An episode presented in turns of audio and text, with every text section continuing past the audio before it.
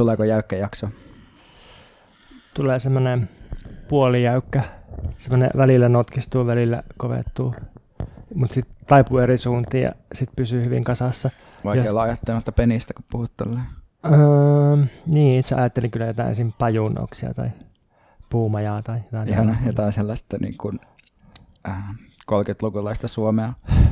Lapset, joilla on kivat lippikset juoksee jossain luonnossa. Ja mä ajattelin vaan jotain sellaisia peniksiä.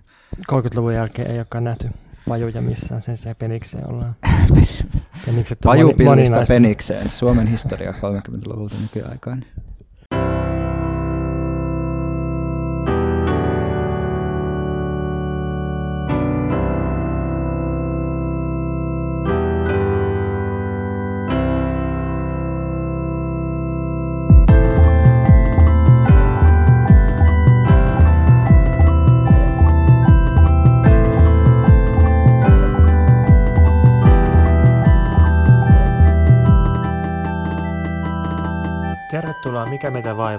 Podcastiin.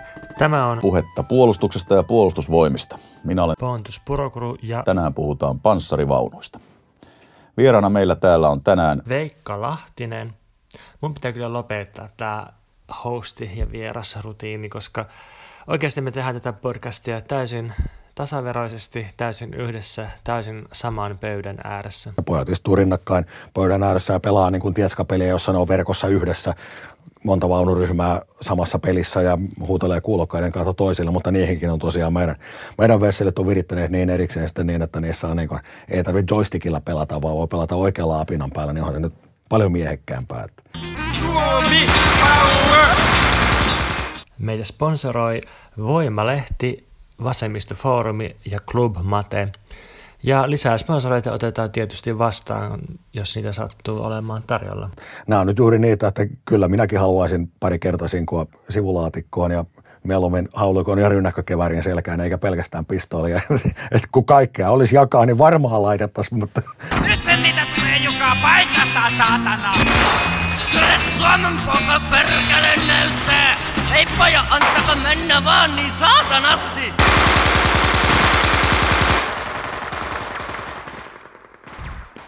Hieno tuotos.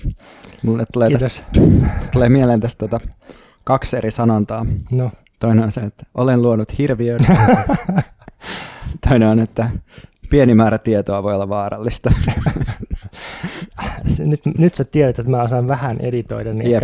sä tuut kaatamaan mun päälle enemmän työtä jatkossa. Mm, saaks kysyä, että mistä tämä oli peräisin tämä pätkä tai ne osat, jotka ei ollut sun itse ääne, äänellisesti tuottamia? Se oli puolustusvoimien podcastista, radiokipinästä. Mä suosittelen sitä ihan oikeasti ja epäironisesti.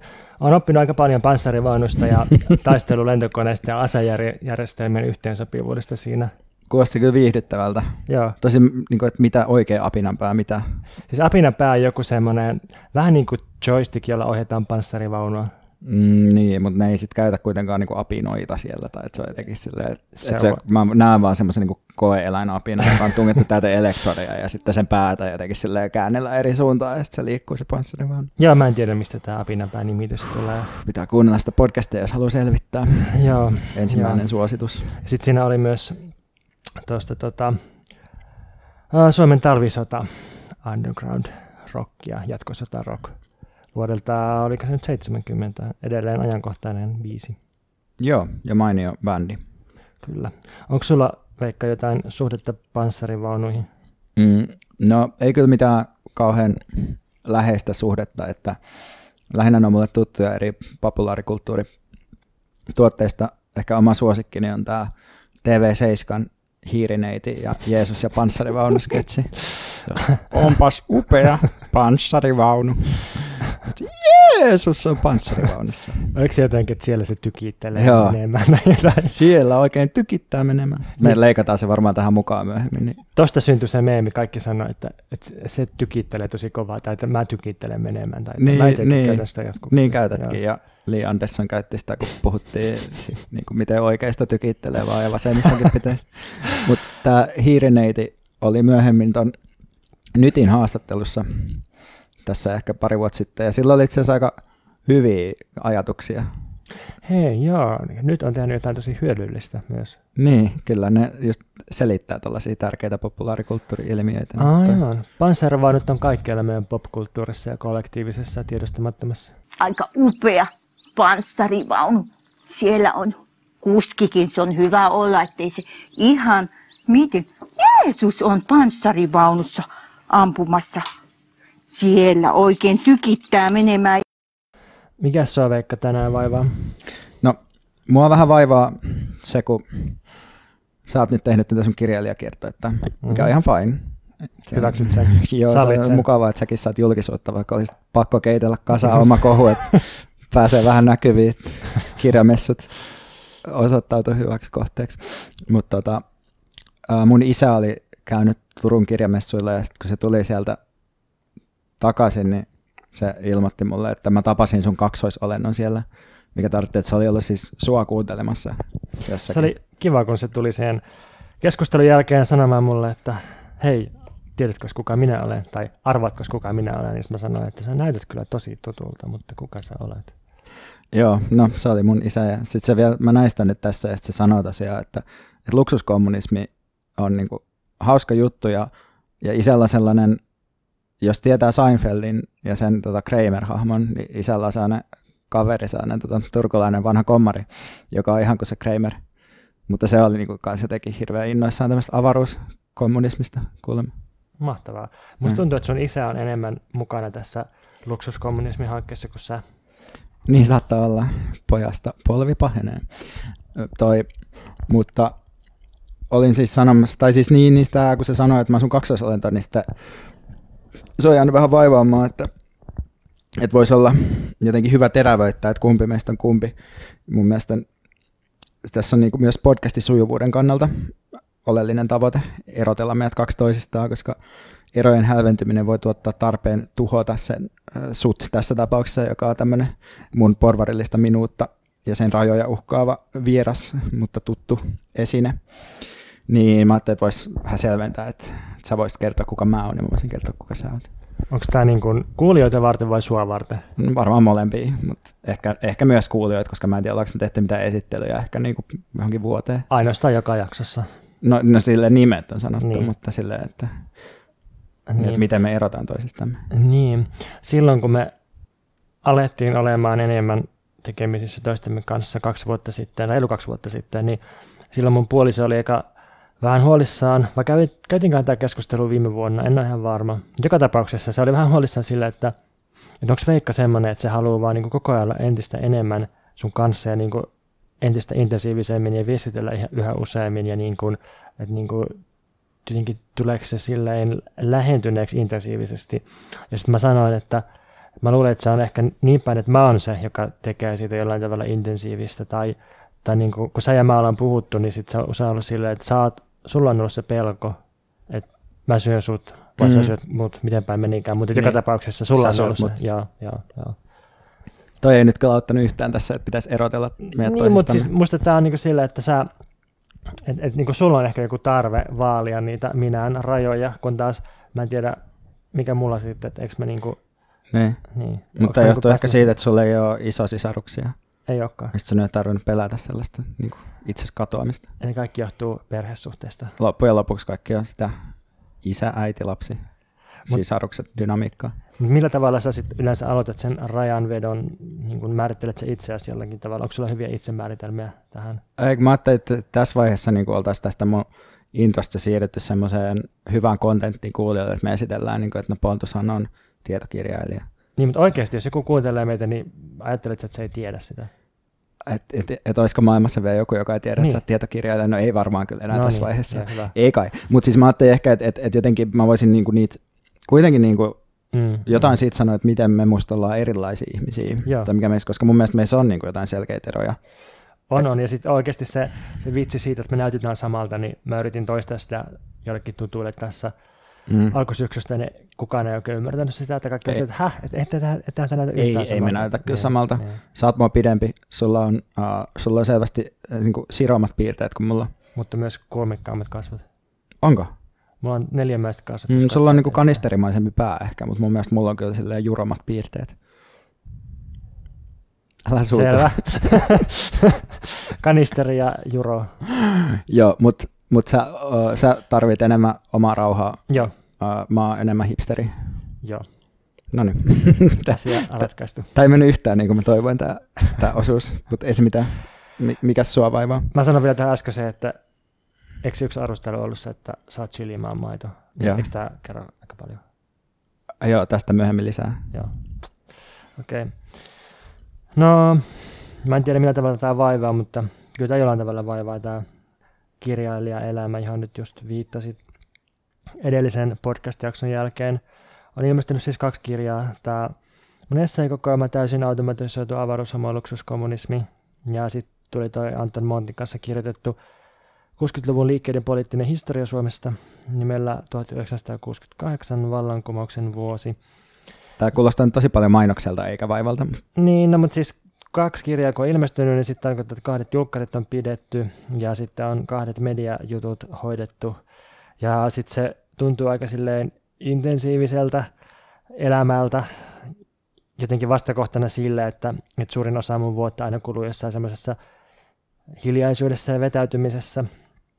Ja että mä, mä oon tosiaan, jos jatkaa tätä teemaa, että miten me erotetaan, erotaan toisistamme, niin mä oon kyllä paljon vetäytyvämpi ja, ja silleen niin vähemmän sosiaalisempi ja ehkä myös jollain tavalla vähän vaikeammin lähestyttävämpi. Tai musta tuntuu, että sulle tullaan vähän useammin juttelemaan tai tuntemattomat tulee. Tulee kyllä mullekin, mutta et siinä on joku ero kuitenkin. Niin, mä kyllä luulen, että se sun vetäytyminen sopisi myös mulle, että mä vähän niin kuin oman etuni vastaisesti usein en tee sitä. Hmm. Että mä oon sit vähän niin kuin koko ajan poikki myös sen takia. Joo, mä oon kyllä huomannut tuon, että sä kaipaat lepoa just sen ultrasosiaalisen singahtelevaisuuden ja työntekemisen takia. Mutta joo, nyt on ollut semmoisia tosi niin kuin naurettavan poikkeuksellisia päiviä. Et viime viikolla oli esimerkiksi keskiviikko ja torstai oli sellaisia, että ekana päivänä mä kävin kolme puhelua Yleen kanssa yhdestä tulevasta ohjelmasta. Sitten mä annoin tunnin lehtihaastattelun. Sitten oli lehtikuvaukset Hakaniemen rannassa. Sen jälkeen mä ehdin käydä syömässä. Sitten oli kahden tunnin lehtihaastattelu. Seuraavana päivänä mä olin tunnin Ylellä puhumassa tästä luksuskommunismista Liberan toiminnanjohtajan kanssa. Sieltä sitten Yle maksoi taksilla, pääsin suoraan seuraavan kirjan julkkareihin. Toi on kyllä aika pimeä tahti. Mä en oikein, tai sulla oli varmaan joku logiikka, että miksi sä haluaisit ta- laittaa kaksi kirjaa pihalle samana syksynä. En mä halunnut laittaa, mutta sitten se valui siihen.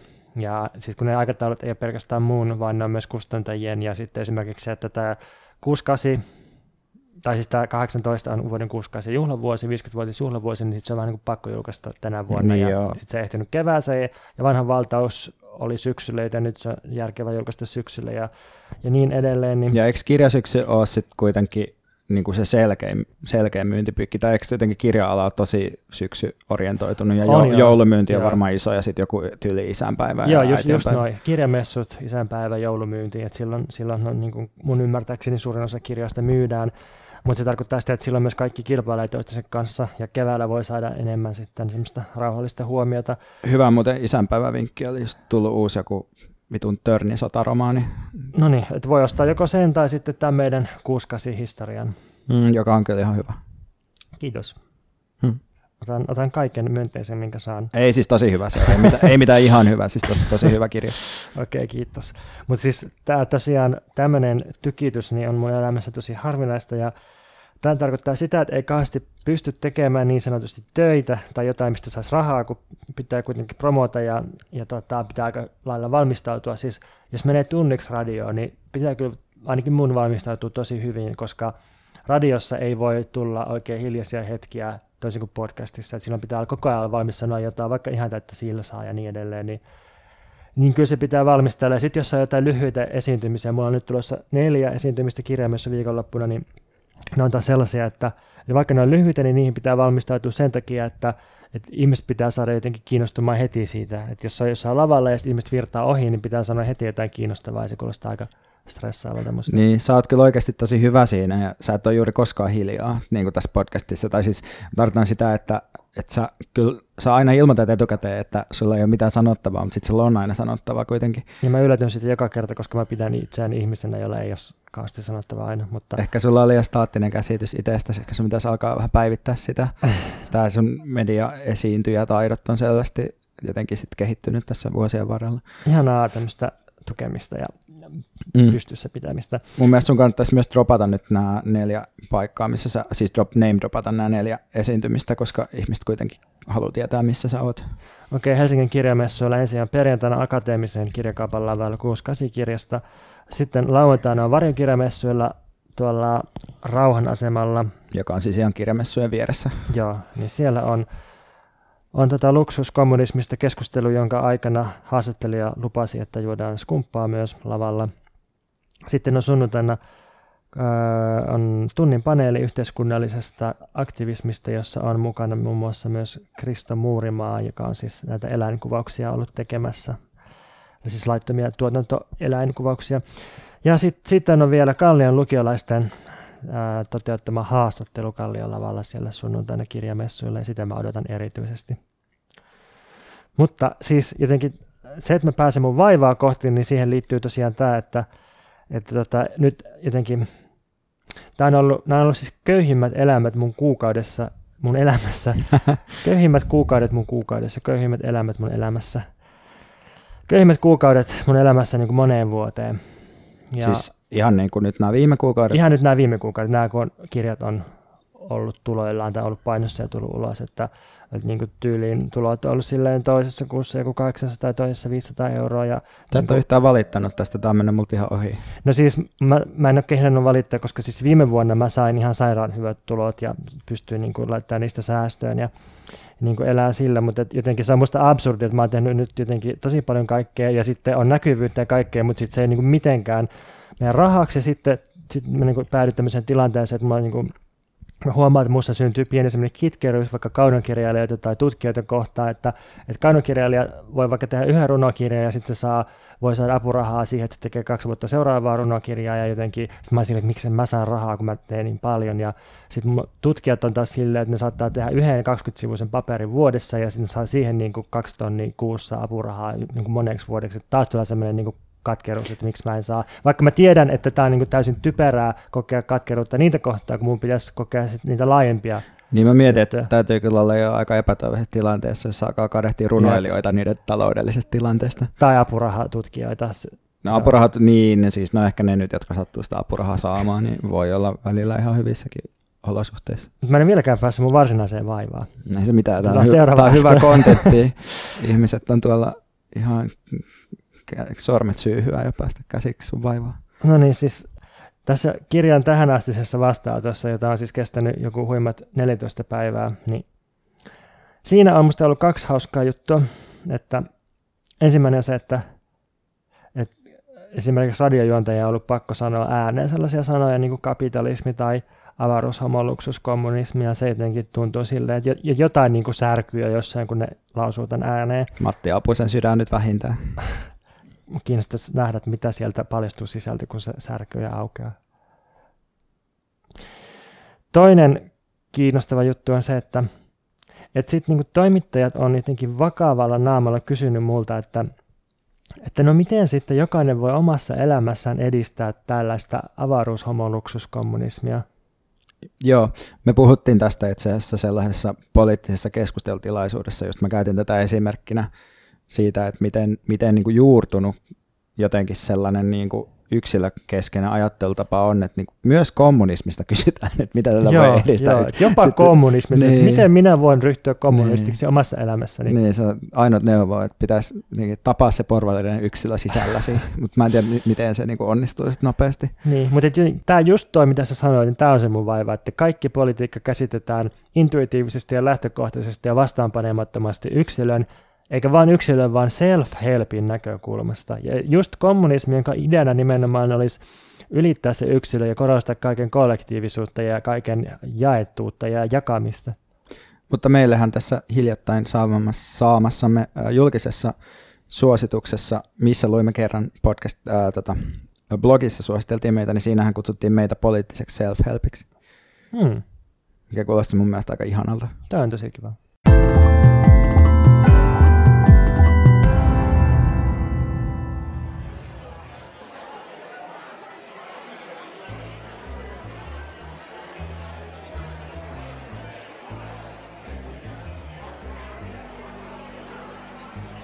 Jos etsii täydellistä reaalimaailman vastinetta liberaalioikeiston suosimalle yhteiskunnan vertauskuvalle vapaa ideoiden markkinapaikka, kirjamessut ovat aika hyvä ehdokas.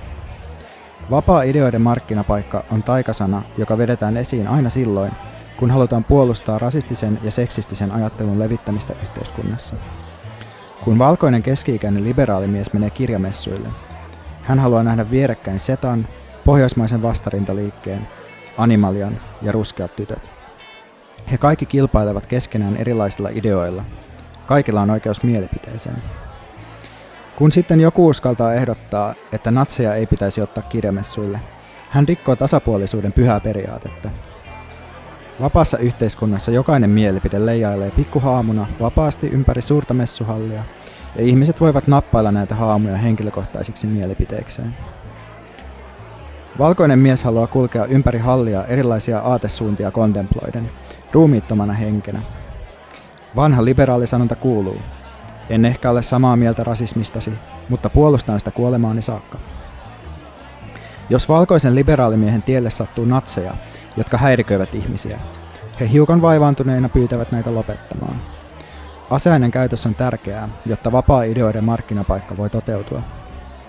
Ehkä natseille joutuu huomauttamaan vähän muita useammin, että voitko olla potkimatta kuoliaaksi, heittelemättä polttopulloja, hakkaamatta ja niin edelleen.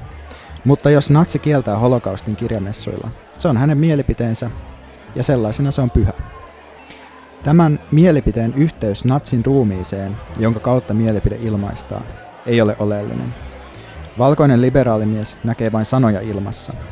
Kieli ja väkivalta, kieli ja maailma, kieli ja ruumis ovat kaksi eri asiaa. Ja siinä missä hakkaaminen on ikävää, oikeutta puhua mitä vaan, missä vaan, pitää aina puolustaa. Uh, mä oon kuullut ainakin muutamia tällaisten liberaalimiesten puolustuksia uh, liittyen siihen, että minkä takia natsien pitää saada kirjamessuilla. Tällaisia on esittänyt muun muassa, ei suoraan, mutta vähän niin kuin silleen, no jos nyt hetken leikin filosofia tai paholaisen asianajaja, niin sekä uh, tota noin, Janne Saarikivi että Markku Jokisipilä on jotenkin ottanut julkisesti kantaa tähän asiaan. Ja ja niin kuin kiinnostavana eikä ehkä täysin satunnaisena yhteytenä, ö, ei, ei molemmat nämä tyypit, mutta mut kuitenkin kaksi ihmistä kiinnitti huomiota myös siihen, että mä kutsuin itseäni tämän kiuaskustantamon messuilta poissulkemista vaativassa Facebook-päivityksessäni kulttuuriväeksi. Sanoin, että olen kulttuuriväkeä. Mä menin samalla niin kuin ylittämään jonkinlaisen näkymättömän rajan sivistysporvarien ja kaltaisteni moraalipoliisin nettihuutelijoiden välillä. Ja rangaistus, se backlash oli välitön tässä. Että se, oli, se oli väärin tehty, minä en ole kulttuuriväkeä. Ja hauskaa kyllä, niin mulle itselle kulttuuriväki ei kyllä tarkoita mitään tavoittelemisen arvosta positiota, vaan enemmän jotain asemaa, jossa se työ, mitä myy, on niin merkkejä ja merkitysten tuotantoa kulttuurisella kentällä. Jos tästä ottaa muutama askeleen taaksepäin, niin ymmärsikö mä oikein, että tämä koko kuvio meni sille, että ähm, netissä havahduttiin tässä vähän aikaa sitten siihen, että tosiaan tämä äärioikeistolainen kiuaskustannus, joka on yhteydessä verkkolehti Sarastukseen, niin että tämä on hyväksytty pitämään pöytää kirjamessuille Helsingissä. Ja tästä lähti sitten käynnissä semmoinen, tai käyntiin semmoinen niin kuin pienimuotoinen kulissien takana ollut kampanja, tai ei kampanja, mutta että ihmiset otti yhteyttä toisiinsa ja oli sillä, että hei, pitäisikö tästä ilmoittaa kirjamessuille, kysyä, että mikä tämä homma on, ja miksi täällä on äärioikeistolaisia tyyppejä, joilla on ihan suoria kytköksiä natseihin. No sitten kirjamessulla alkoi semmoinen sisäinen prosessi tästä ihmisten yhteydenotoista, ja ja tota, sitten muun muassa Suvi Auvinen haastatteli kirjamessujen tätä ohjelmanjohtajaa Ronja Salmea ja, ja, tota, ja sitten sä ehkä vuorokausi jälkeen, kun tämä oli alkanut tämmöinen kuo, ei kuohunta, mutta mikä nyt olikaan kuhina, niin sit sä teit Facebook-postauksen, jossa sä silleen niin semikärkkäästi sanoit, että tämä tuo turvattomuutta tämä ei oikeastaan läsnäolo kulttuurimessuille, kirjamessuille, ja sitten kutsuit itse mikä tämä täsmällinen viittaus kulttuuriväkeen oli? Uh, siis se oli viittaus siihen Timo Hännikäisen tekstiin, jossa se käy läpi sellaisia niin omia poliittisia vastustajia ja fantasioi sillä, miten ne kuolee. Ai niin kuin meitä, aivan. Niin, ja sitten siinä niin kuin käytin sanaa kulttuuriväki, koska se ehkä sitten No, en mä tiedä, mä en oikein keksinyt Joo. mitään parempaa niin yhteisnimittäjää niille. Joo, no, mutta sitten ehkä kolme tuntia tämän sun statuksen postaamisen jälkeen niin kirjamessut ilmoitti, että nämä onkin saanut bännit sinne nämä äärioikeistolaiset ja sitten hyvin nopeasti niin ensin Timo Hännikäinen ja sitten Suomen uutiset ja sitten vähitellen myös kaikki muut uutiset, niin laitetaan niin yksin jotenkin sun nimiin, että, että ikään kuin sä olisit yksin Facebook-käyttäytymisellä painostanut kirjamessuja heittämään sieltä äärioikeista kustantaman ulos. Niin, siis mullahan niin ei ole tässä mitään erityistä tarvetta niin kuin puolustaa itteeni, tai sitä, että mä teen jonkun Facebook-päivityksen, mutta ehkä täytyy sanoa tälleen, niin kuin, että aika paljon kaikenlaista niin verkko-antifasismia harrastaneena, niin se olisi kyllä tosi siistiä ja tosi niin kuin, erilainen maailma, että jos niin tuommoiset painostuskampanjat toimisi oikeasti noin nopeasti, että tekee jonkun yhden niin kuin, päivityksen ja sitten ne on silleen, että ei helvetti, Veikka Lahti on tehnyt Facebook-päivityksen. Että Mua, nyt pitää ajaa noin ulos tuolta nopeasti. Mua yllätti tässä se, että, että mä en ole siis millään tavalla tekemisissä ollut kirjamessujen organisaation kanssa, mä en tunne yhtään niitä ihmisiä, jotka järjestää kirjamessuja, mutta silti mä näin tämän, että miten tämä prosessi meni ja sitten sitten niin älysin heti, että, että tässähän on kyse tosi monista ihmisistä eikä susta. Että sun Facebook-päivitys oli vain yksi tosi monien juttujen joukossa, mutta et silti ää, tosi fiksutkin poliittiset kaverit ollut sillä, että niin, että Veikan statuksestahan tämä kaikki lähti. Jotenkin mm. heti napataan niin yhden ihmisen nimiin kaikki. Ja sitten su, susta oli Hesarissakin kohta jotain mainintoja ja sitten, sitten oli tota, TV7 nämä kristilliset konservatiiviset uutiset. Jotenkin, Joita sä tietenkin seuraat aina. Ehdottomasti, niin sielläkin oli silleen, että ensin puhuttiin ihan neutraaliin sävyyn ikään kuin tästä, ja sitten sit tuli silleen, että äärivasemmistolainen aktiivi Veikka Lahtinen kirjoitti Facebookiin, ja niin kuin hmm. kaikkialla sen niin kuin napattiin, napattiin sun nimi. Mitä sä luulet, mistä tämä johtuu, että, että se laitettiin sun syyksi? No mä uskon, että siinä on kysymys siitä, että tämän Tästä piti meteliä erityisesti niin kuin äärioikeistolaiset tahot, niin kuin just Suomen uutiset ja joku Jussi halla ja Olli Immonen ja tällaiset tyypit, jo, joiden tavoite tietysti on niin kuin esittää tämä sellaisena niin kuin perusteettomana noita vainona, jossa niin kuin yksittäiset moraalipoliisit hallitsee sitä, että miten yhteiskunta toimii. Et, ja sitten niin kuin esittäisi tietysti, että tässä ei olisi mitään niin kuin sen organisaation omaa harkintaa mukana, vaan semmoinen epämääräinen niin kuin painostus, joka tulee tai että et, et, et kyse olisi niinku painostukseen, tai niinku painostukseen taipumisesta jotenkin vielä liian nopeasti. Että mitä älyttömämmältä se näyttää, niin sen parempi, koska sitten sen päätöksen niinku legitimiteetti kyseenalaistuu. Ja mun mielestä se on niinku huomattavasti vähemmän edullinen tarina jollakin tosiaan äärioikeista piireille, että, että niinku olisi ollut tämmöinen prosessi, missä niinku yritys tai tämmöinen niinku kaupallinen organisaatio käy läpi sitä, että no ei me nyt kyllä tällaisia tyyppejä tänne haluta. Sitten ne miettii sitä jonkun päivän ja sitten ne laittaa sen päätöksen julki ja that's it. Mm. Tässä on jotenkin monta niin herkullista ja hauskaa kohtaa. Alkaen siitä, että miten tosiaan tuossa kustantamossa, joka heitettiin ulos, niin siinä on kyse osittain ihan järjestäytyneestä natsitoiminnasta ja, ja siis siitä, että se verkkolehti, joka tuohon kytkeytyy, niin, niin tota on silleen niin kuin mukamas kieliposkessa, niin mietiskelet pariin kertaan kansanmurhan toteuttamisen mahdollisuutta ja, ja niin kuin vaiheita. Et voidaan voidaan niin kuin julkaista tuollaista kamaa ja sitten samaan aikaan niin kuin kirkkain silmin vedota johonkin sananvapauteen siihen, että ei meillä mitään äärioikeistolaisuutta on näkyvissä.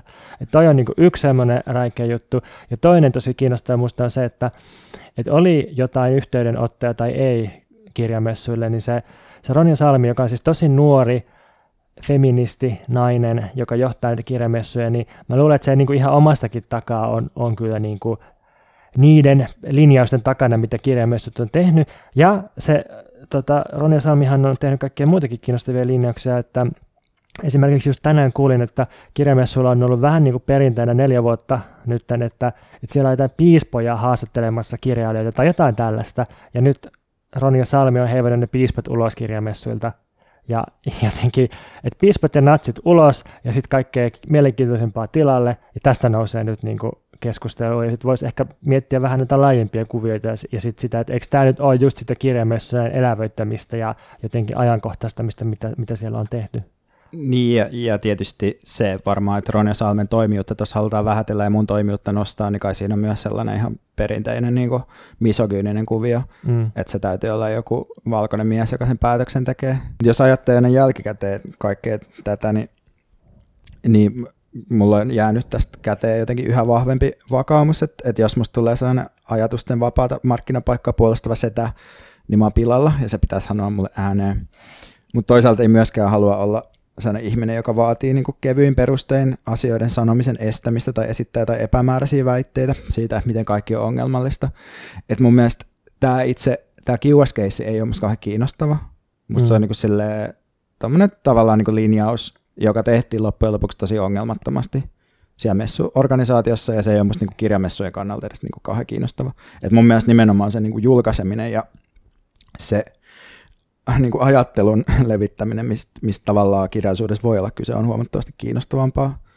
Ja tuli tuosta ajatusten markkinapaikka-hommasta mieleen yksi sellainen ajatuskuvia, johon mä törmäsin tässä Twitterissä vähän aikaa sitten, ja nyt aion esittää se ikään kuin omana analyysinä, niin koska mä en enää muista, että kuka sen alun perin heitti. No, mutta kaikki on kollektiivista. Niin, niin, niin. Mutta jotenkin näin, että, että liberalismin filosofiset klassikot, niin nehän syntyi vuosisatoja sitten. Ja silloinhan yhteiskunnassa oli aika vähän niin sanotusti ajatusten markkinapaikkaa, että saattoi olla vaikka pari sanomalehteä, tai ne yhdet kirjamessut koko maassa vuosittain tai jotain tällaista. Ja silloin se oli aika kova merkitys sillä, että, että ketkä sinne otetaan ja ketkä ei, kun ei ollut mitään nettiä tai omaehtoisia julkaisukanavia. Ja silloin, silloin niin oli kovemmat panokset pelissä siitä, että, että saadaanko me niin koko se mielipiteiden näkyvä kirjo – tai mielipiteiden kirja näkymään sinne. Ja sitten nykyään, jos miettii vaikka tota, kiuaskustannusta, niin niillähän on vaikka mitkä välineet, mitä ne on jo käyttänyt niiden mielipiteidensä esille tuomiseen, ja kukaan ei ole valitettavasti niin kuin vienyt niiltä niitä alustoja pois. Tai, tai niin kuin, nehän voi niin kuin julkaista lehtiä ja myydä kirjoja, ja niillä on nettisivut ja niin edelleen, että eihän niin kuin, musta on täysin narttaa verrata sananvapautta, ja kirjamessiokin on niin monia, niin tämän takia niin kuin, se ei musta, musta tota, ole kauhean, kauhean olennaista miettiä sitä, että kuka pääsee aina niin kuin minnekin yhteen tiettyyn tapahtumaan, tai etteikö sillä tapahtuman järjestäjillä olisi. Niin, no voisi tietysti ajatella, että jos olisi sitten vaikka joku tällainen niin kuin, joku niin kuin vähemmistökustantamo, joka jollain tosi naurettavilla perusteilla suljettaisiin ulos kirjamessuilta, hmm. niin kyllä se mun mielestä voisi olla vähän kusinen juttu, ja kyllä mä siihen voisin kiinnittää jotain huomioon, koska se tavallaan sellainen positiivinen diskriminaatio voi olla tällaisessa tapauksessa niin kuin hyvä juttu. Tai että kyllä niin mun mielestä niin kuin sellainen erityinen kulttuurinen merkitys on niillä kirjamessuilla edelleen, koska kirjat on riippuvaisia tai kustantamot jossain määrin niin myyntituloista, ettei ne ihan pelkkiä avustusten varas pyöri kuitenkaan. Joo, joo, joo, totta kai. Joo. Mä ehkä vähän niin kuin siihen, kun jotkut on tällaisissa muissa tapauksissa koittanut niin kuin esittää, että, että kaikki vastenmieliset ja haitallisetkin tällaiset pitää ottaa mukaan, että me saataisiin niin kuin niiden mielipide esille, niin sitten vaan se, että et hei, että niiden mielipide on todella selkeästi esillä todella monessa paikassa, joten tämä ei ole kovin hyvä perustelu. Niin se on totta, just että jos ajattelee, niin kuin, että se on kuitenkin joku fyysinen tila, niin. ja niin kuin siinä mielessä, että jos ajattelee, että mikä nyt niin kuin, jos ajattelee, että mitkä olisivat ne niin kuin ideaaliset markkinat nykyaikana, niin kyllähän se on tosi metaforinen niin kuin se markkina-ajatus sellaisena niin, jotain niin. fyysisenä tilana, että kaikki niin kuin merkittävät markkinat yhteiskunnassa on niin kuin verkossa mm. enemmän tai vähemmän. Ja kyllä sitä matskuu ja kaiken maailman konservatiiviajattelijoita voi kyllä ostella ihan vapaasti Amazonista tai mistä ikinä haluaakaan.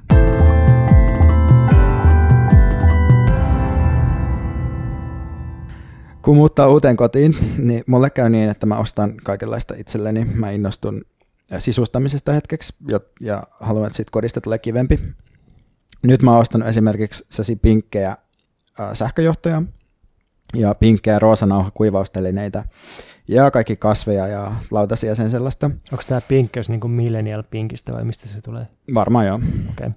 Mia Haakun just kuvaili näitä mun johtoja, ne on millennial pink. Hmm. Sitten aina välillä mä istun katselemaan mun kotia kuin Avengers kolmasessa universumista puolet tuhonnut ja sitten lepäävä Thanos. Ja mä katson tätä kotiin nimenomaan ulkopuolisen silmin, että miten hienolta tämä näyttäisikään, jos joku muu katsoisi tätä. Ja se tuntuu musta just tärkeältä, että altistuu muiden silmille, että tämä ajattelee sellaisena niin kuin osana oma, omaa niin kuin henkilöbrändiä ja sellaisena tavarana. ja sitten mä kehitän tätä jotenkin semmoisena niin itseeni liittyvänä juttuna. Vähän niin kuin Simsissä, mutta sitten materiaalisessa todellisuudessa. Ihanaa tässä tota kautta. Tämä on vähän niin kuin Sims, mutta niin kuin for reals. Um, mutta mä oon myös katsonut aika paljon telkkaria viime aikoina täällä kotona. Ja sieltä tulee paljon sellaisia mainoksia, jos esimerkiksi kehotetaan hankkimaan sellaisia älykkäitä pesukoneita, ja, jotka osaa puhua sun jääkaapin kanssa.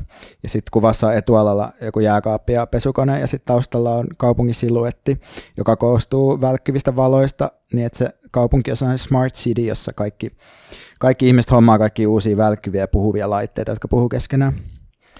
Ja nämä niin kokemukset siitä, että miten eläminen kodissa käytännössä kietoutuu uusien tavaroiden hankkimisen ympärille, niin, niin mun mielestä nämä osoittaa, että me ollaan ihan samassa tilanteessa kulutuksen kannalta kuin silloin, kun ympäristöliike on syntynyt. Siis tavallaan, että se peruskaava siitä, että, että, että ihmisiä kannustetaan niiden tienaamien rahoilla ostamaan tavaroita, jotta talous pyörii, niin se, se ei ole muuttunut jotenkin oleellisesti 70-luvusta. Paitsi nyt kulutetaan enemmän, huomattavasti enemmän kuin silloin. Ja sitten ilmastomarssilla jokainen poliitikko, joka sanoo, että, että me ollaan menossa hyvään suuntaan, niin se ei oikeastaan niin valehtele, vaan se puhuu totta, siis siinä mielessä, että, että koko valtio, jonka hoitamiseen, valtion hoitamiseen ja valtiohoitajan asemaan nämä poliitikot pyrkii, niin rakentuu sille, että, että se valtio, valtion tehtävä on niin säädellä markkinoita, joilla yritykset voi kilpailla tuottavuuden kasvusta, ja se saavutetaan niin sillä, että onnistutaan myymään, mitä ne sitten myykään palveluita tai tuotteita. Että ei ole olemassa mitään muuta mallia sille, että miten yhteiskunta voisi järjestää, ja mistään muusta mallista ei ole olemassa mitään vakavaa keskustelua. Mikä tämä hyvään suuntaan tässä olisi tämän ihan tajunnut? Mikä on se hyvä suunta, johon ne sanoo olevansa menossa, johon on... No siis silleen, että, että me ratkaistaan tämä ilmastonmuutos. Okay. Että kaikilla on joku oma, kaikillahan pitää nyt olla, koska tässä ilmastovaalifreimissä on joku oma ratkaisu ilmastonmuutokseen. Okei, okay, mutta miksi ne puhuu sitten totta? No siis ne puhuu tavallaan totta siis sen niin kuin systeemin okay, sisällä. Niin, niin aivan, Et siinä kehyksessä ja, ja.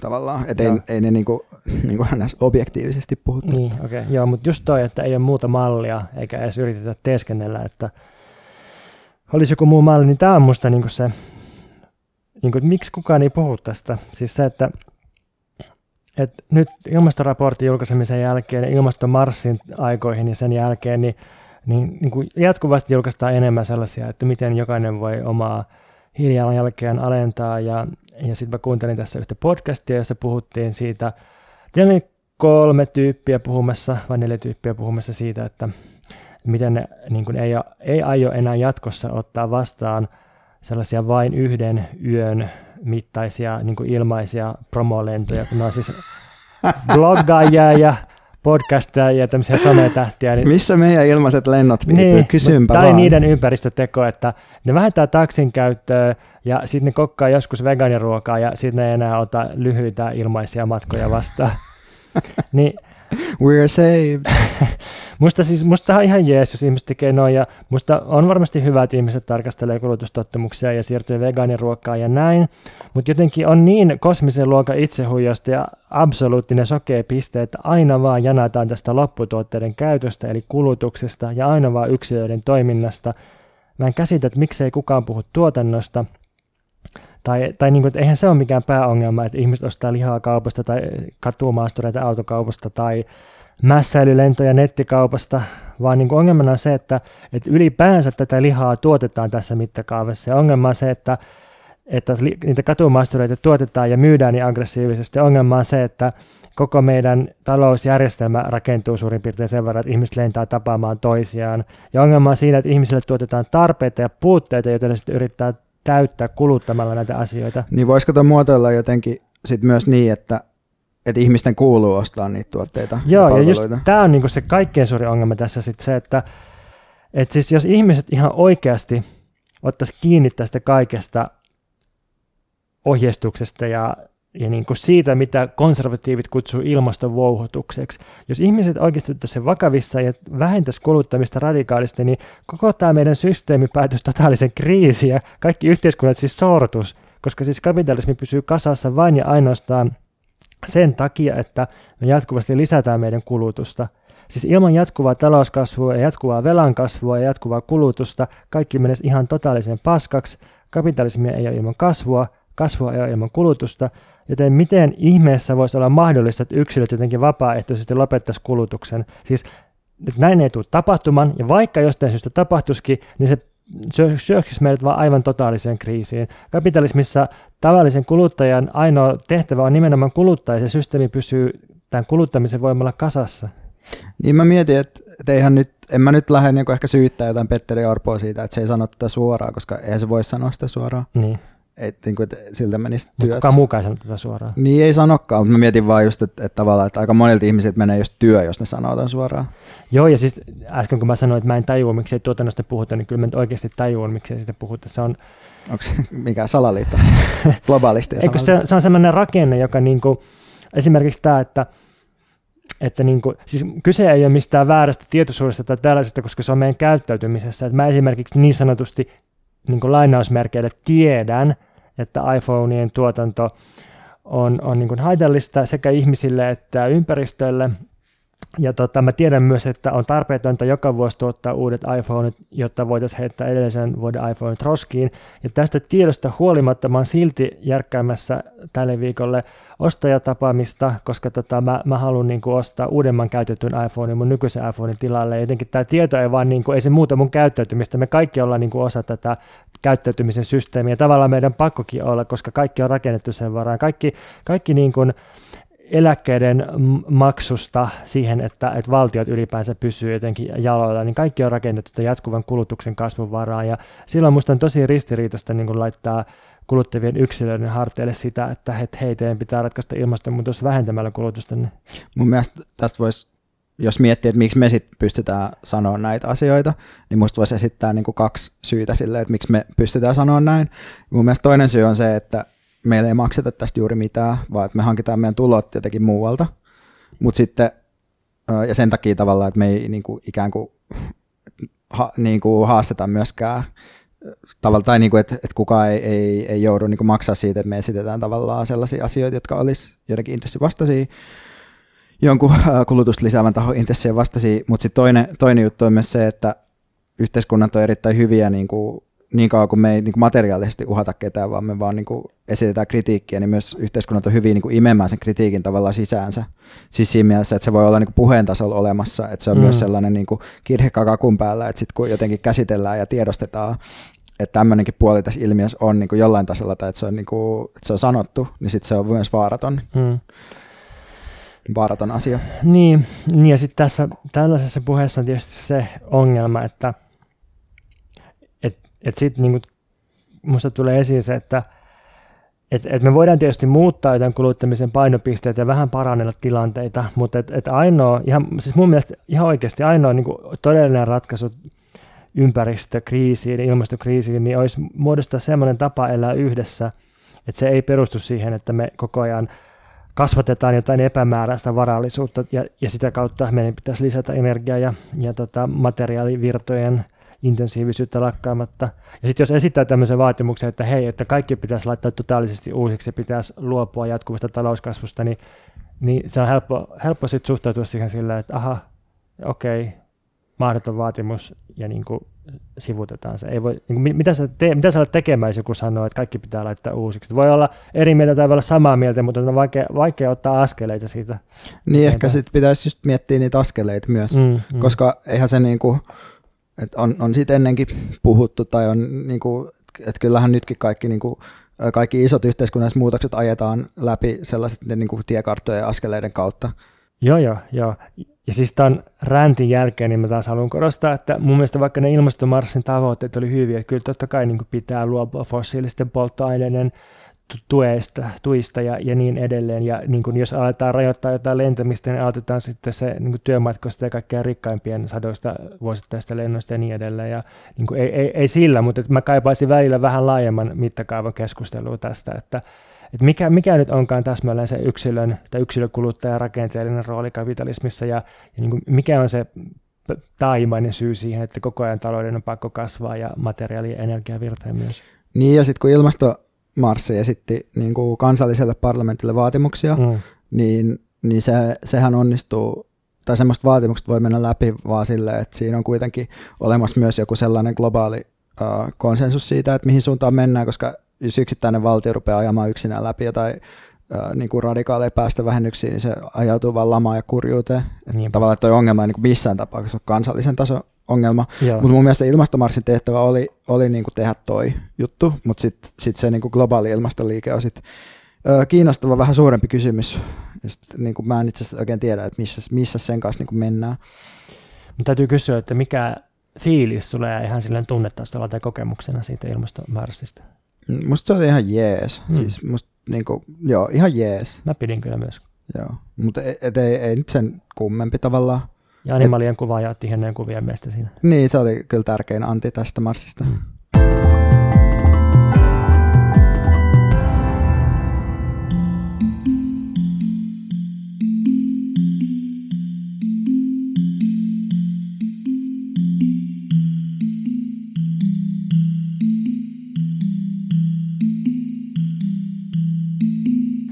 Okei, mennäänkö sitten palautteisiin? Mennään, to- joo. Tosi ei, ei meidän palautteisiin, vaan Välitila-podcastin saamaan palautteeseen. Ja Välitila on siis meidänkin aikaisemmin suosittelema podcast, jota pitää Emmi Päkkönen ja henkilö, jota mä oon kutsunut nimellä Alisa Mau, mutta ilmeisesti tämä Mau-nimi jatkuu jollain tavalla. Mutta mennään nyt sillä Maulla.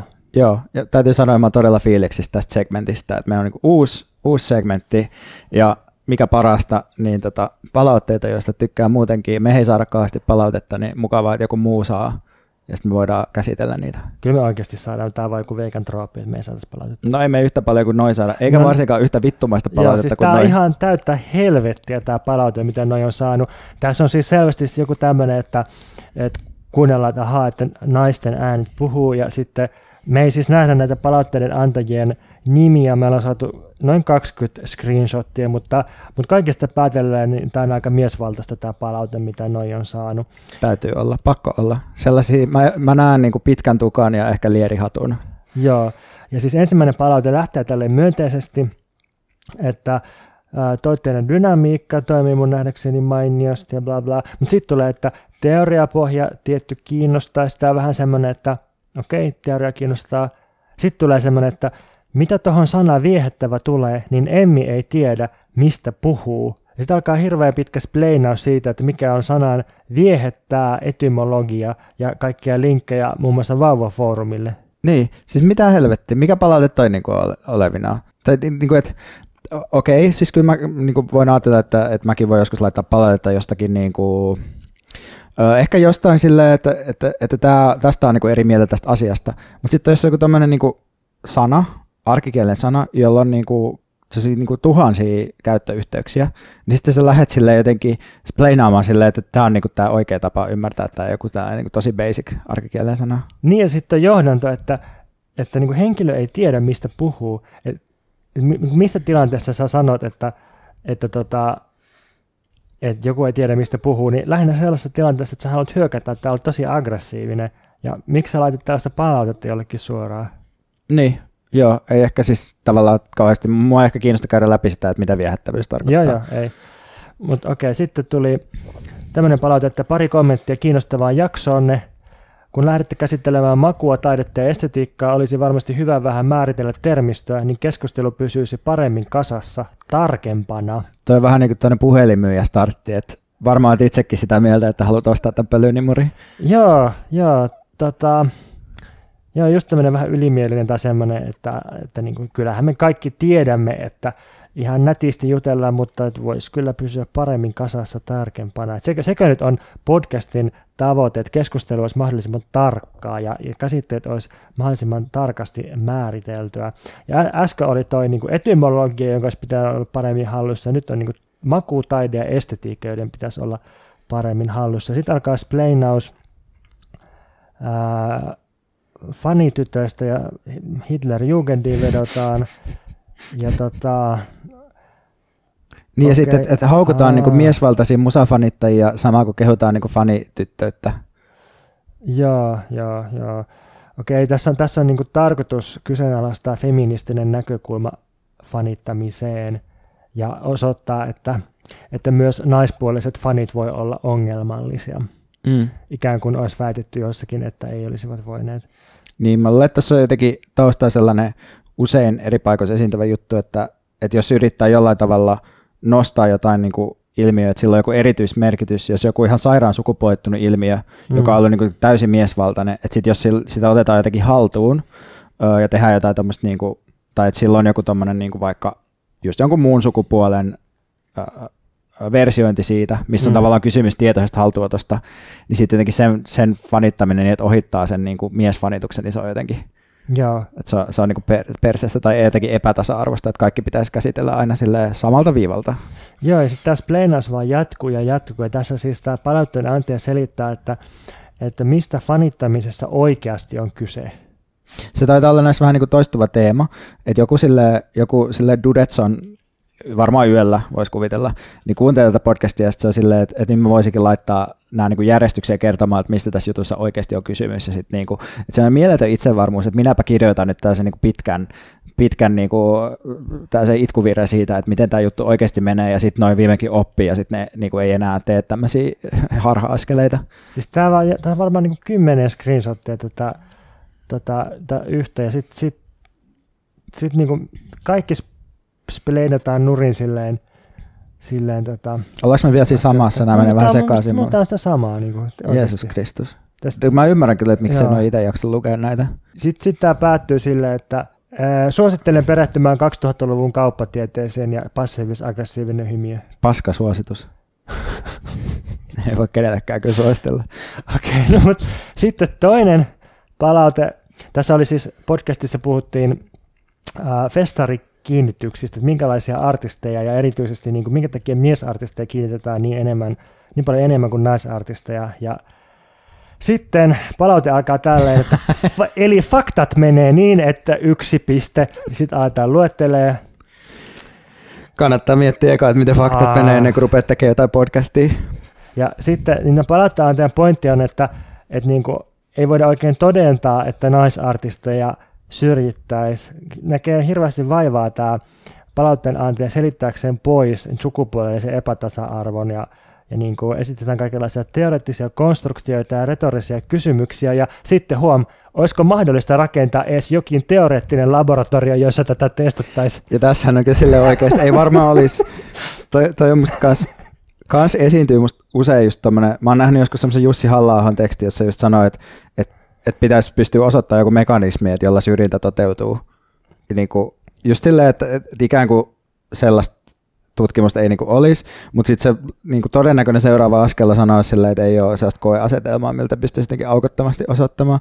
Että sitten tuossa niin kuin, että ylipäätään musta tuntuu, että ihmisiä, jotka ei joko niin kuin, ei ole kiinnostuneita yhteiskuntatieteistä ja halveksu niitä sen takia, tai jotka ei vaan tunne niitä, niin usein niin kuin, vaatii jotain sellaista niin kuin luonnontieteestä haettua semmoista niin kuin, eksaktia tietoa tuottavaa, jotain tällaista niin kuin, koeasetelmamenetelmää, mikä tietenkin niin kuin, tekee törkeä väkivaltaa yhteiskunnalliselle todellisuudelle, ja sitten vaan sen joo. kautta saatu tietoa jotenkin pätevää. Joo, joo siis tällaisessa palautetyypissä musta just toi toistuu, että et, et se ajattelua ohjaava viitekehys on semmoinen, että et kaikki, mistä voidaan sanoa jotain, on jotenkin suljettuja ja tarkasti määriteltäviä systeemejä, ja sitten tietysti kun puhutaan yhteiskunnasta, niin silloinhan niin me ollaan tekemisissä jonkun semmoisen kanssa, mikä mikä on aina ainutlaatuista, että siis jokainen historiallinen tilanne on vähän ainutlaatuinen, mutta että silti on toistuvia juttuja, että vaikka rasismihan just on sitä, että tietynlaiset väkivallan ja syrjimisen muodot toistuu, ne ei välttämättä ole täsmälleen samanlaisia, mutta hyvin samankaltaisia, ja tätä on tosi vaikea sitten tällaisten tyyppien käsittää, että on jotain niin toistuvaa, joka silti on jollain tavalla ainutlaatuista tai sellaista, että sitä ei saa ihan napattua laboratorioon niin jotain kemiallista reaktiota. Mm. Tämäkin olisi aika pitkä No ei Joo, nyt niin pitkään. Mutta siis pointtina oli, että, että tota, vaikka naisartisteja on niin kuin todistetusti ja lasketusti paljon vähemmän kuin miesartisteja festareilla, niin se ei silti ole syrjintää, koska hirveän pitkä selitys. Niin ja sitten lopuksi tietenkin, että muistakaa, että se on teistä itsestänne kiinni, että soitelkaa niille promoottoreille tai mainostakaa itse, niin sitten ne mimmiartistitkin pääsee esiintymään. Niin, ja jotenkin aina loppupeleissä kaikki on kiinni kuluttajista ja varsinkin niistä mm. naisista. Et Miehet mi- vaan tekee parempaa musaa. Niin, ja, ja mie- miehillä ei mitään vastuuta eikä mitään osaa tähän missään nimessä. Mm.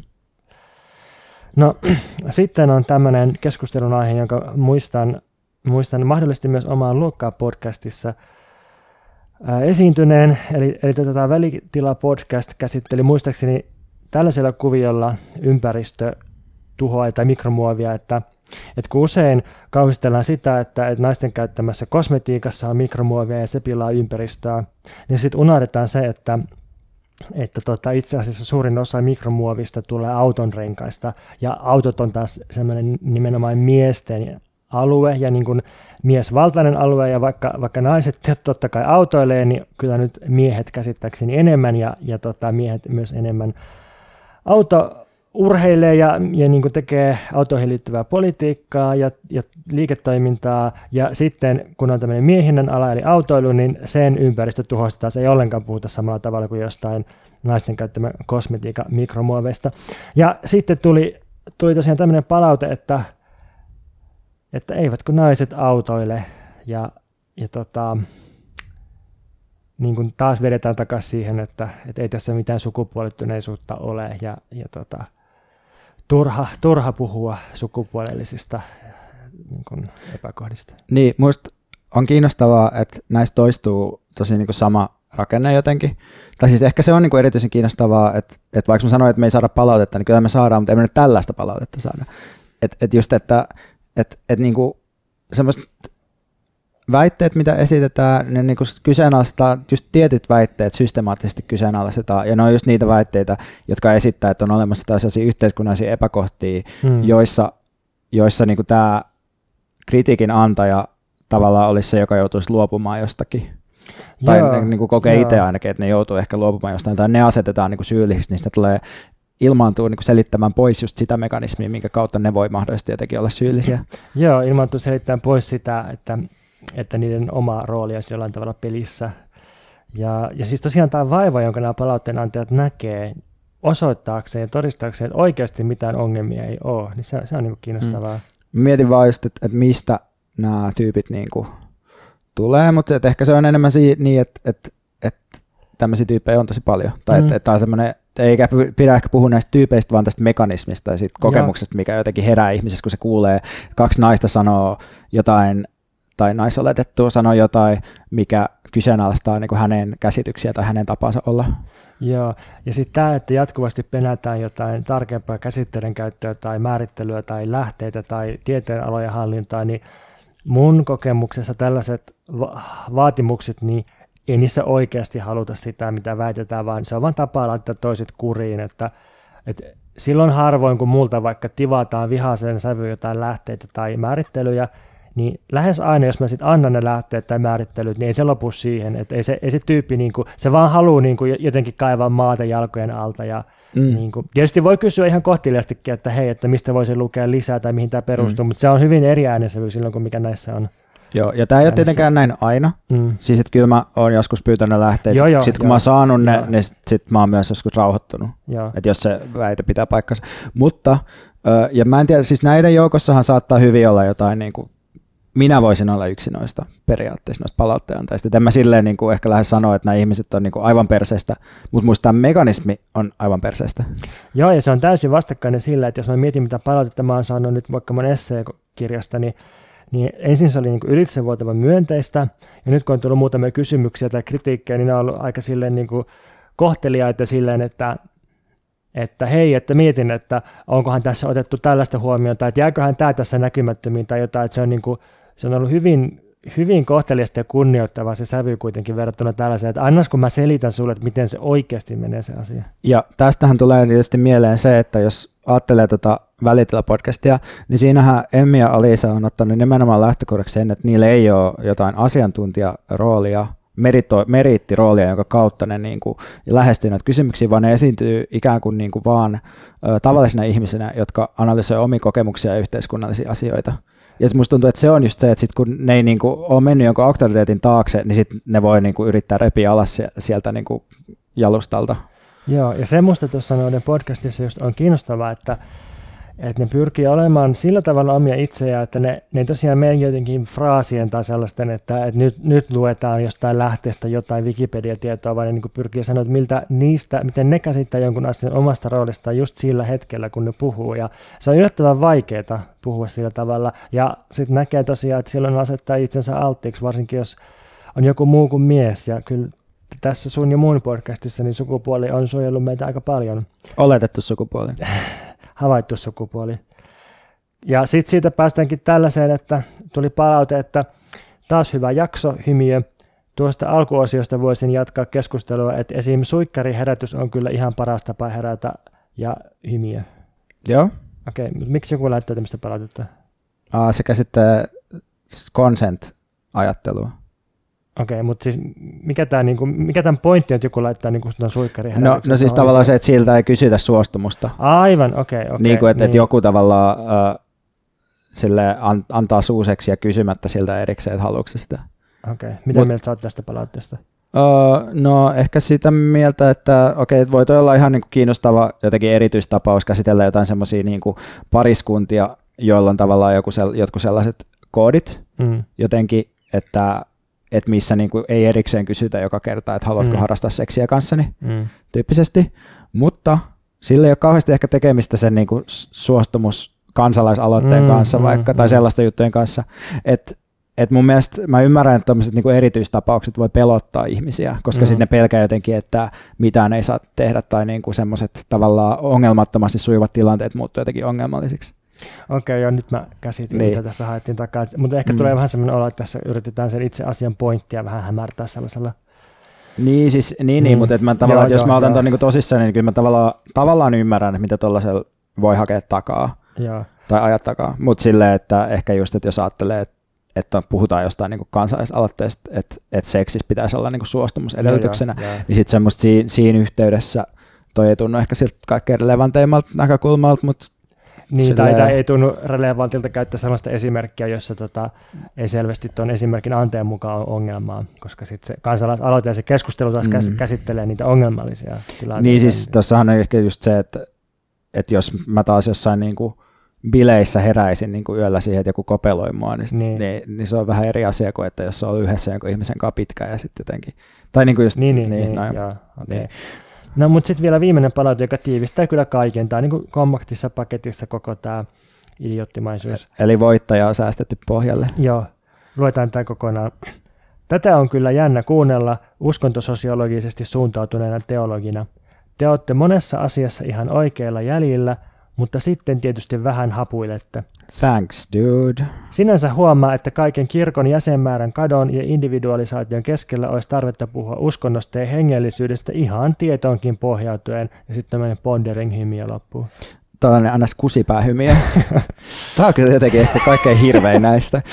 Tämä, on vielä, tämä ei ole tullut yksärinä, tämä on kommentoitu ihan tuonne niin postauksen alle. Mutta just tolleen, että, että, että se ottaa sen niin kuin statuksen, mistä se voi arvioida – vähän niin kuin tuomita eläviä ja kuolleita. Että... Joo, että se, se on niin kuin teologi, sillä auktoriteetti, mm. okei. Okay? Sitten tulee toi, että tuonne vähättelevä, että olette monessa asiassa ihan oikealla Ihan jäljellä. oikealla jäljellä, siis sinne päin jotenkin joo, sille luistatte oikeaan suuntaan, kun te puhutte teidän omista kokemuksistanne. sitten, mutta sitten tietysti vähän hapuilette. Tietysti vähän hapuilette. Joo. Miksi tietysti? Niin, ehkä niin. just, koska he ei ole uskontososiologisesti niin, niin, suuntautuneita niin. teologeja. Ja sitten tai lopun, että olisi tarvetta puhua näistä asioista ihan tietoonkin pohjautuen, eli että teillä ei ole mitään tietoa. Niin, ja tässä ei kuitenkaan ole osoitettu mitään, että mikä se varsinainen ongelma on. Ja tämä on, tämä on musta myös yksi palautetyyppi, että laittaa jotenkin semmoisen aika totaisen lyttäyksen ilman, että on yhtään konkreettista esimerkkiä, että mikä tässä nyt meni väärin. Niin. Mitä jos, jos, jos jossakin näkee oikeasti tosi vakava virhe, niin mitä jos skippaa kaiken sen vittuilun, kaiken ylimielisyyden, laittaisi ystävällisesti pelkästään sen niin kuin pointin jotenkin mahdollisimman lähestyttävästi muotoiltuna, jos ylipäänsä haluaa lähettää jollekin niin, niin, jos tavoitteena ei ole siis patriarkaalinen vallankäyttö niin. ja ihmisten niin kuin takaisin paikalleen työtäminen, niin sitten ehkä. Niin, mulla oli ehkä vähän liian suopea tulkinta tämän henkilön mahdollisuuksista antaa palautetta, mutta Hmm.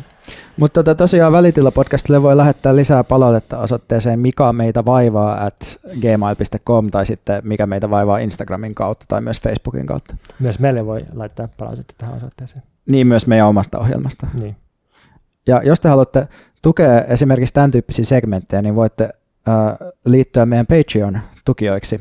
Eli tota, patreon.com kautta mikä meitä vaivaa. Siellä julkaistaan bonusjaksoja vähintään kerran kuukaudessa ja sitten sen lisäksi voi myös tilata uutiskirjeen. Tällä kertaa bonusjaksossa käsitellään moralismia ja mitä moralismi on ja sen lisäksi me kerrotaan, mikä on meidän mielestä täydellinen päivä mun ja Pontuksen mielestä. Viisi sekuntia sitten mä keksin lisää content tosiaan Patreoniin. Mä nimittäin voisin aika kirjoittaa self-help-kirjaa sinne lyhyinä pätkinä vähän niin kuin uutiskirjan muodossa. Siinä lupausta tulevan varalle.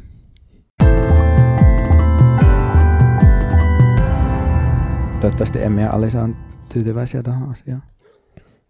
Eikä ne ole vaan silleen, että tuntuu vähän pahemmalta kuin se palaute. Nyt siinä on hyviä. Ne on niin hyviä. Pitäisikö suositella näitäkin? Joo, okei. Okay, mennään suosituksiin. Ensimmäisenä suositellaan lakritsitaateleita. Mistä näitä oikein saa? Mm. Hyvin varustelusta ruokakaupoista. Nämä on muista Earth Controlin ehkä. Mm. Ihan sairaan hyviä. Mm. Mä en tiedä, onko näissä niinku lisättyä sokeria, ei välttämättä, kun nämä on taateleita. Mm. Varmaan vaan jotain lakritsia ohittaa, mutta ihan tärkeä hyviä. Onko jotain muita suosituksia?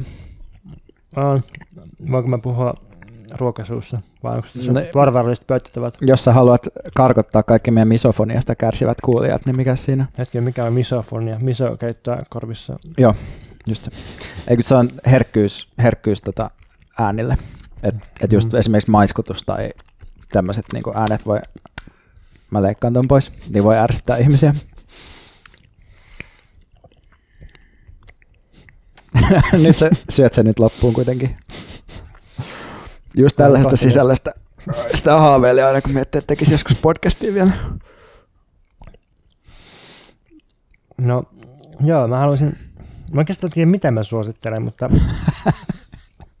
mutta jotenkin tämmönen, ehkä mä haluan kertoa siitä, että mä kävin museossa ja mä pidin siitä. Yleensä mä en pidä museosta, josta mä käyn. Tai... Mutta eikö sitä museoa sitten voi suositella? No joo, ehkä.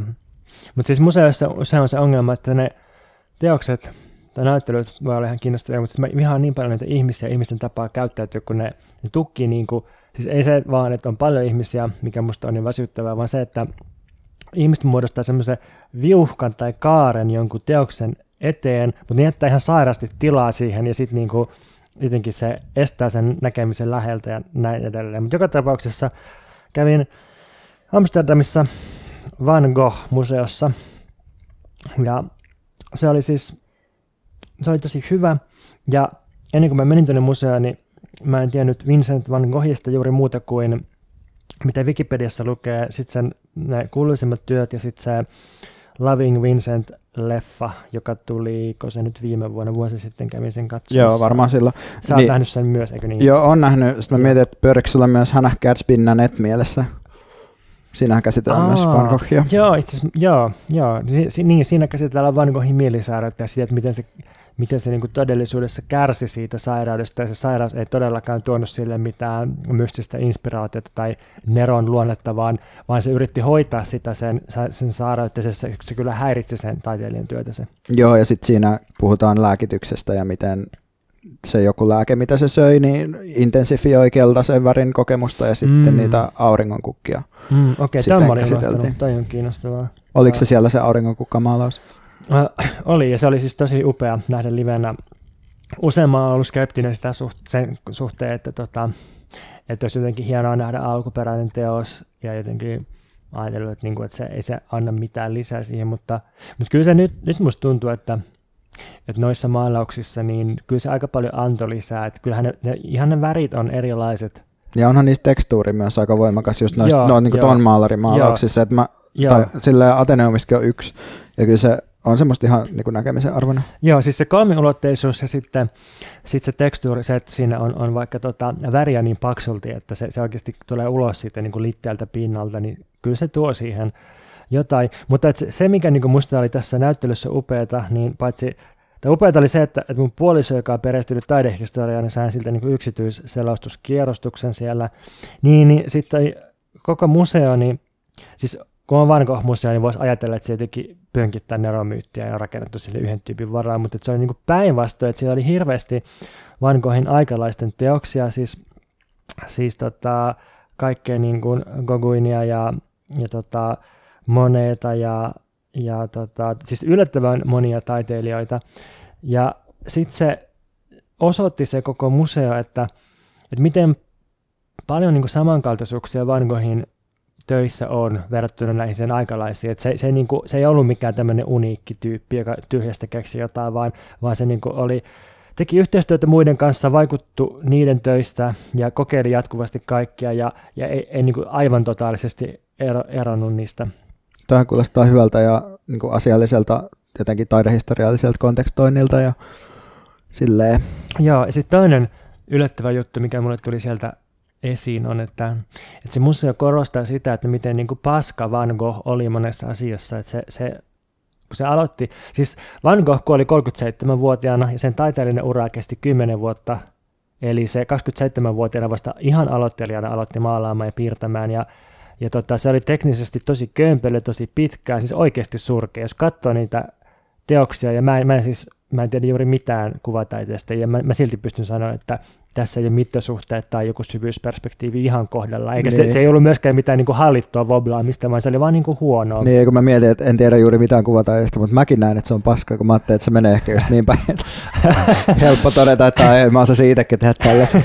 no en kyllä osaisi, mutta, mutta tota, Joo, mutta ymmärrän pointin. Joo, joo, ei joo. ollut sellaista pikassomaista hallittua Joo. kämäsyyttä. Joo, ja siis, siis myös, myös niin kuin siellä oli aika paljon kontekstualisoivaa tekstiä ja, ja kaikenlaisia plakaattia, niin niissäkin korostettiin sitä, että miten se ei koskaan hallinnut sitä tai tätä, ja niin kuin tosi monia vuosia työsti jotain juttuja, ja sitten jotenkin tämä oli minusta kiinnostavaa, että, että voi olla tyyppi, jota myöhemmin pidetään nerona, vaikka oikeasti on tosi monessa asiassa, myös omalla alallaan, niin myös omalla erityisalallaan tosi paskaa. Että kaikkea ei tarvi edes siinä omassa kapeassa sektorissa hallita, jotta voi saada jotain järkevää aikaan. Ja sitten vielä yksi juttu oli se, että, että niin kuin tiedetään, niin Van Gogh oli, oli hyvin tuntematon eläessään ja sitä ei arvostettu.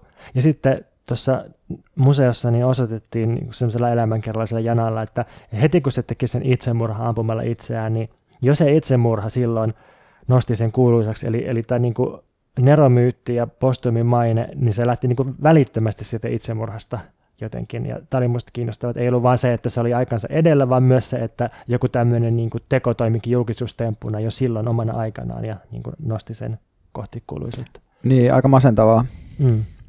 Tai Joo, ei sitä, mun mielestä siitä ei saa kauheasti, kauheasti tota, mitään sille mieltä ylentävää. Että tietysti, oliko tuossa tuossa joku sellainen plakaatti, että se, jos mä nyt muistan oikein, niin se kymmenen vuoden aikana tuotti 2100 maalausta tai, tai erillistä teosta, niin kyllähän tämmöinen produktivismi ja tämmöinen äärimmäinen tuotteliaisuus niin jotenkin köyhissä oloissa, niin kyllä se tavallaan kiinnostavaa, että miten joku saa aikaan sellaisen, mutta, mutta ei siinä kyllä kauheasti mitään niin kuin kadehdittavaa tai innostavaa ole, jos miettii sen, sen kärsimyksiä tai olosuhteita.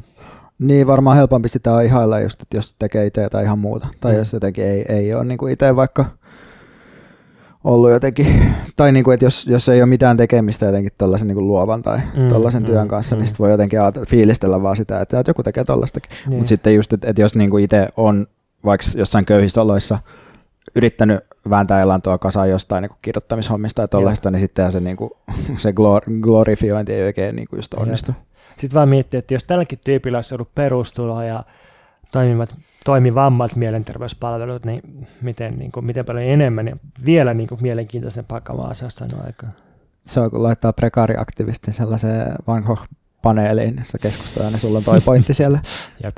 Joo, ja Gatsbylla on sitten tämä lääkitys mielenterveys.